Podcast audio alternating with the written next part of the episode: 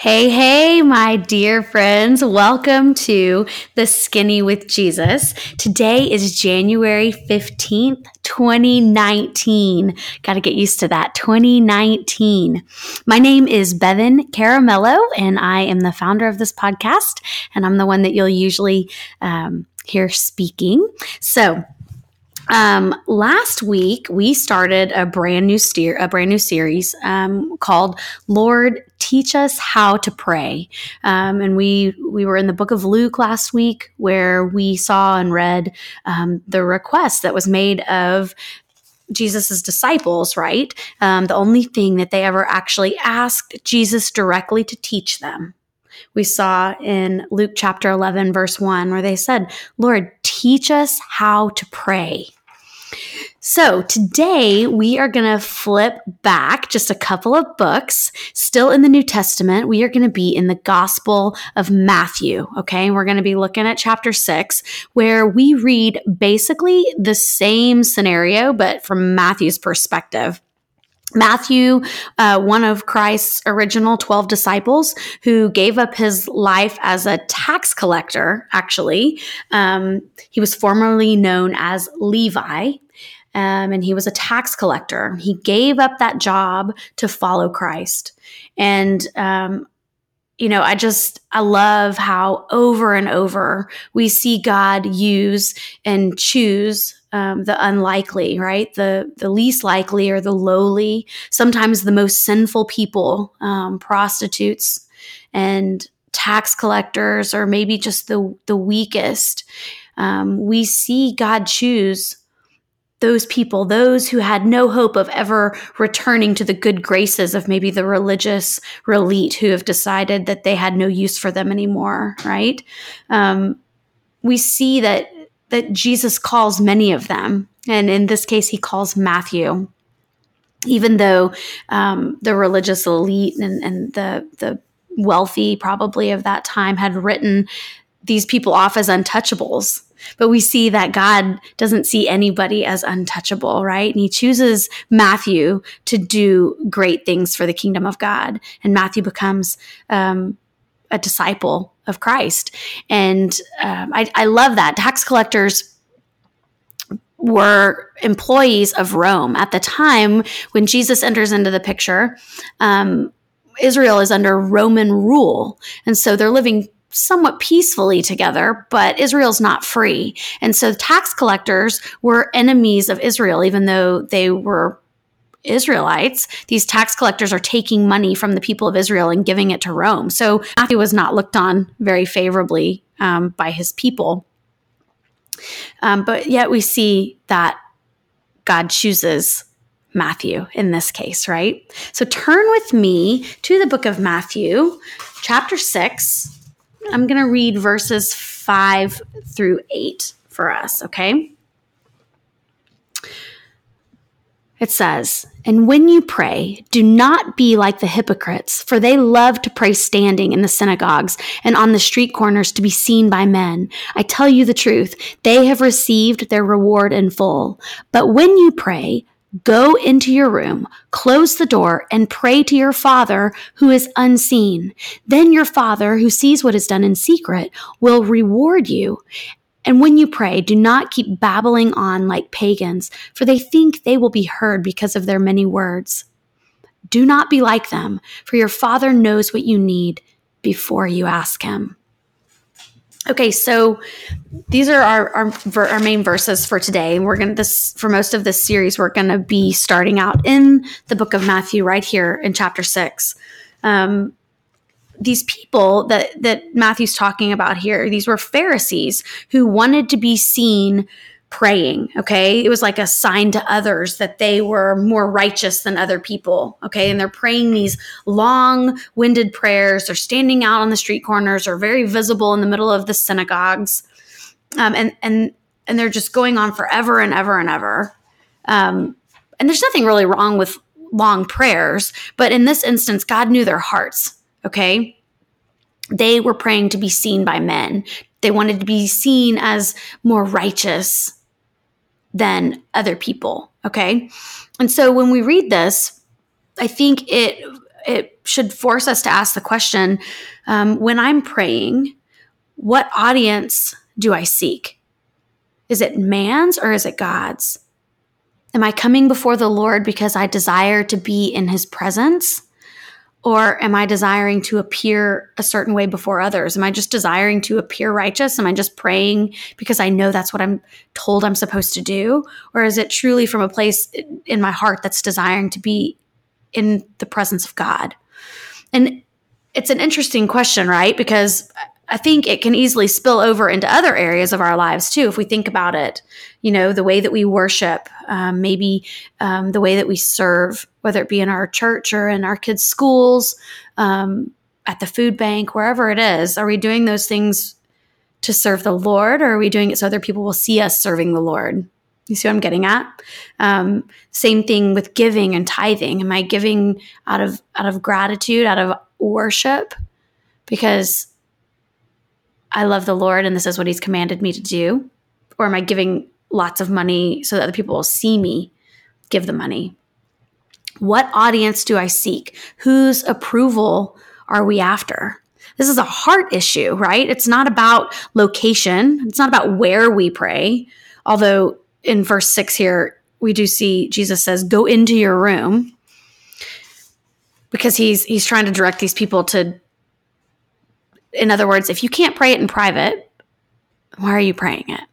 That's why he's saying go into your room. But it's not so much about location, it's much more about our hearts, right? If we are doing anything spiritual or doing anything for the service of the Lord, hoping that someone other than God will see it or notice us doing it, we need to confess that we need to ask the Lord to change us there, change us in that place deep in our heart that's desiring this approval of men rather than the approval of God. So I um, I just love the way um, God um, leads me and guides me to what he wants for these messages. Oftentimes, I think it's going to go one direction, and the day before, or the day of, or the hour before, I'm supposed to record, um, he leads me to someplace totally um, different altogether than what I thought we were doing. And um, yesterday, I just woke up with this song on my heart. It was in my head, just playing it over and over and over again. And it's uh, it was the chorus from a song that I uh, remembered being sung in my church. I mean, as a as a child, from my childhood. And um, the chorus goes like this: It says, "Better is one day in your courts." It's talking about being in the in the court of the Lord. The psalmist here, he's talking, he's saying this to God. Better is one day in your courts. Better is one day in your house than thousands elsewhere and I just couldn't get it out of my head. And so I finally, you know, I stopped and and I prayed about it, and then I searched in my Bible app, and and there it was. It popped up. Um, Psalm 84. I want to read it for you guys. If you want to turn with me, I'll give you a second. Um, turn with me to Psalm 84. Um, and I love what we see here because um, this psalm is a prayer, um, as as many of them are. It's a it's a prayer to God. The psalmist in uh, verse eight he says, "Hear my prayer, O Lord God Almighty." The psalmist is desiring to be in the presence of God. And if we look down at verse 10, right there, the, the way God directed me, the way He got me to this psalm for us, for this message. Verse 10 says, Better is one day in your courts than a thousand elsewhere. You guys, I love, um, I just love that partly because it took me back to memories of singing in church from my childhood. Um, but I love what's really being said here. Um, if you think about it, being in the court of a king back then when the psalmist was writing this is basically um, when you were in the court of the king, you were desiring to be in the presence of the king, right? Or the company of the king. You were you were close to the king. And this is what the psalmist is saying. He's saying it's better to have just one day in the court of the king. Better one day in your courts, Lord, than a thousand days without you. It's so simple. This this prayer, it's a desire to be in the presence of our King, in the presence of our Lord. And it, it, I started remembering uh, as I've been meditating on those words and thinking about them, preparing for this episode. I started thinking about all of those days, thousands of them, over more than a decade of my life, spent in a pit of sin thousands elsewhere. I was outside those courts. I wasn't close to my God. I wasn't close to my King because I was separated from Him. My sin kept me separated from Him, and and um, it just so resonated with me over the past 24 hours. Lord, better is one day in Your presence. Better is one day in Your courts than thousands elsewhere. Such wasted days that I spent far from God. And these men that Matthew is talking about here, that we were looking at in Matthew chapter 6, they are literally in the courts, they're in the synagogues, they're at the temples. They're where the people would go to get close to God back then. They would go to the synagogue, they would go to confess their sins, they would go to um, sacrifice animals and repent. And yet here they are physically present, but their hearts are not in it for the right reason. And so they appear in bodily form to be physically present close to God, but their hearts are far from God, right? They're not seeking to be in the courts, the court of the Lord. They're seeking man's approval. They're seeking the audience of men to see them praying. The appearance is deceiving, right? And here they are, and they're completely missing the point. They're completely missing the whole point of prayer. Our psalmist here in Psalm 84, he got it. He said, Better is one day in your courts than a thousand elsewhere. He's desiring to draw near to the Lord. He wants to be in the presence of God. Better is one day in the presence of God than thousands of empty days living for this world. What audience do I seek when I pray? Whose approval am I chasing after? Is it God's? And does my life reflect that?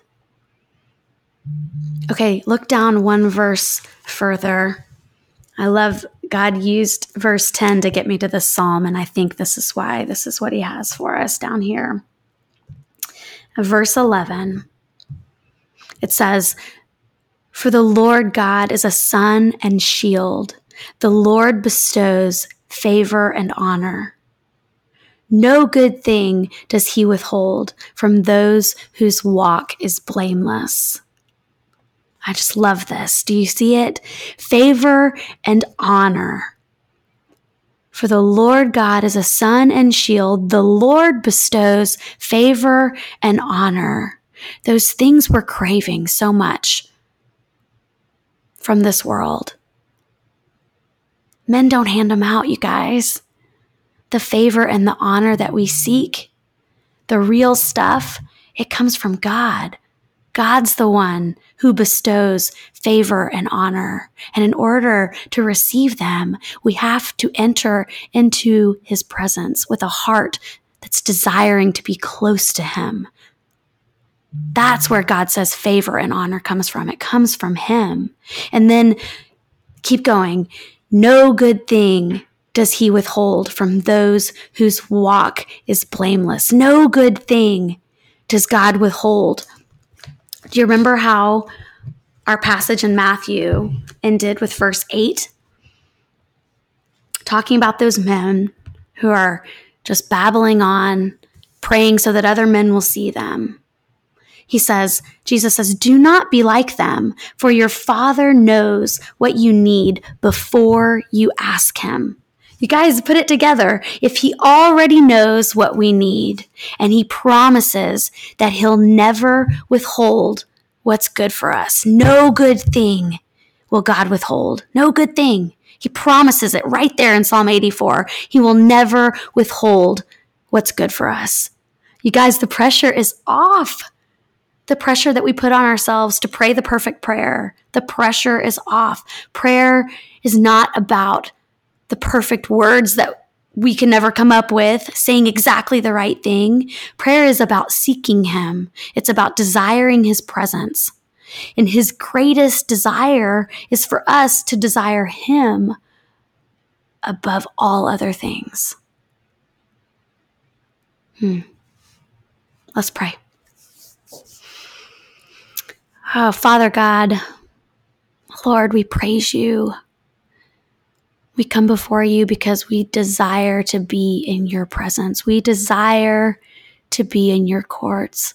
Lord, better is one day in your courts, better is one day in your house than thousands elsewhere. Lord, thank you for being a God who desires us, who desires relationship with us. And thank you, Lord, that we can seek you in prayer. We can come before you with whatever we need to talk to you about because of the sacrifice of your son, because of what Jesus did on the cross. We can approach a holy God and call you Abba Father, and we can crawl up in your lap, and we don't have to pray perfect prayers, Lord. You look at us and you see Christ, you see his perfection. And so we have the privilege of being in your presence. Thank you, Lord. Thank you for that gift. Lord, teach us how to pray. Help us to keep it simple, not to babble on like pagans, but to just come before you and desire your presence, even if it means sometimes just being still and quiet because what we really long for is to be close to you. Lord, I pray for each person on this podcast today, each person that's listening today and in the future, Lord, I ask that you would speak straight to their hearts. I pray blessing over their lives, over their marriages, over their children, over their finances. I pray, Lord, that um, you would reach deep down and you would speak something specific just for them through these words and through your scripture, Lord. Your word is alive. It's living and active. It's sharper than any double edged sword. It's able to penetrate deep, dividing soul and spirit, joints and marrow. Lord, your word, may it take up residence in our bones. It's in Jesus' name we pray. Amen. Well, next week, you guys, we're going to be continuing in the book of Matthew, chapter six. Uh, we're going to be heading into the, the next verse where we see Jesus um, start what is now known more commonly as the Lord's Prayer. So join us for our next episode. It's titled Hallowed Be Your Name. Okay, just to give you a little little teaser what's coming next. I cherish our time together today. Thank you so much for being here. Thanks for listening. I'll see you next time. And in the meantime, you know I will be praying for you and yours. Bye now.